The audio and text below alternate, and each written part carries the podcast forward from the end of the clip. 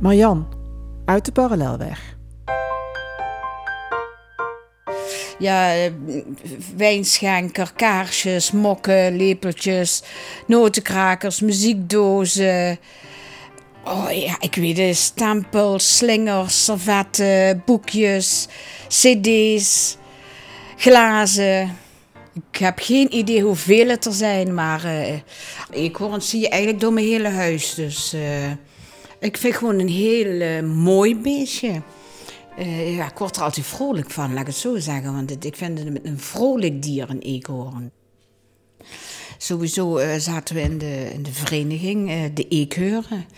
En ja, die hadden gewoon een mooi logo met een eekhoorn. En daar is het eigenlijk een beetje mee begonnen met het sparen van eekhoorns. Dus ja, ik zie ze ook in het echt, vooral bij mijn werk.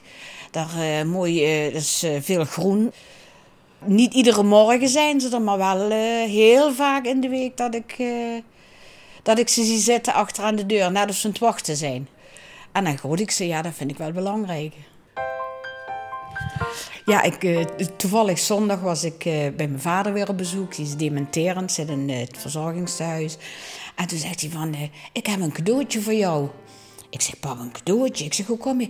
Heb ik gekocht. Ik denk, ja, dat kan eigenlijk niet. Maar ja, ik denk, laat maar. En toen kwam hij met een eekhoorntje tevoorschijn. Uit zijn rollator en het mandje zat dat. Ik zeg, papa, kom je daar aan? Ja, zegt die heb ik gekocht voor jou, want jij spaart eekhoorns. Dus mijn vader is er zelfs nog mee bezig. En wat was nou achteraf? Hij had dus uh, op de tafel hadden ze een mooi stuk staan en daar had de eekhoorn in gezeten.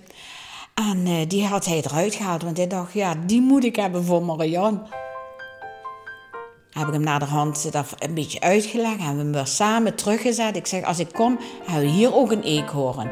En dat vond hij geweldig. Dat vond hij echt heel, heel, heel geweldig. Dus uh, ja.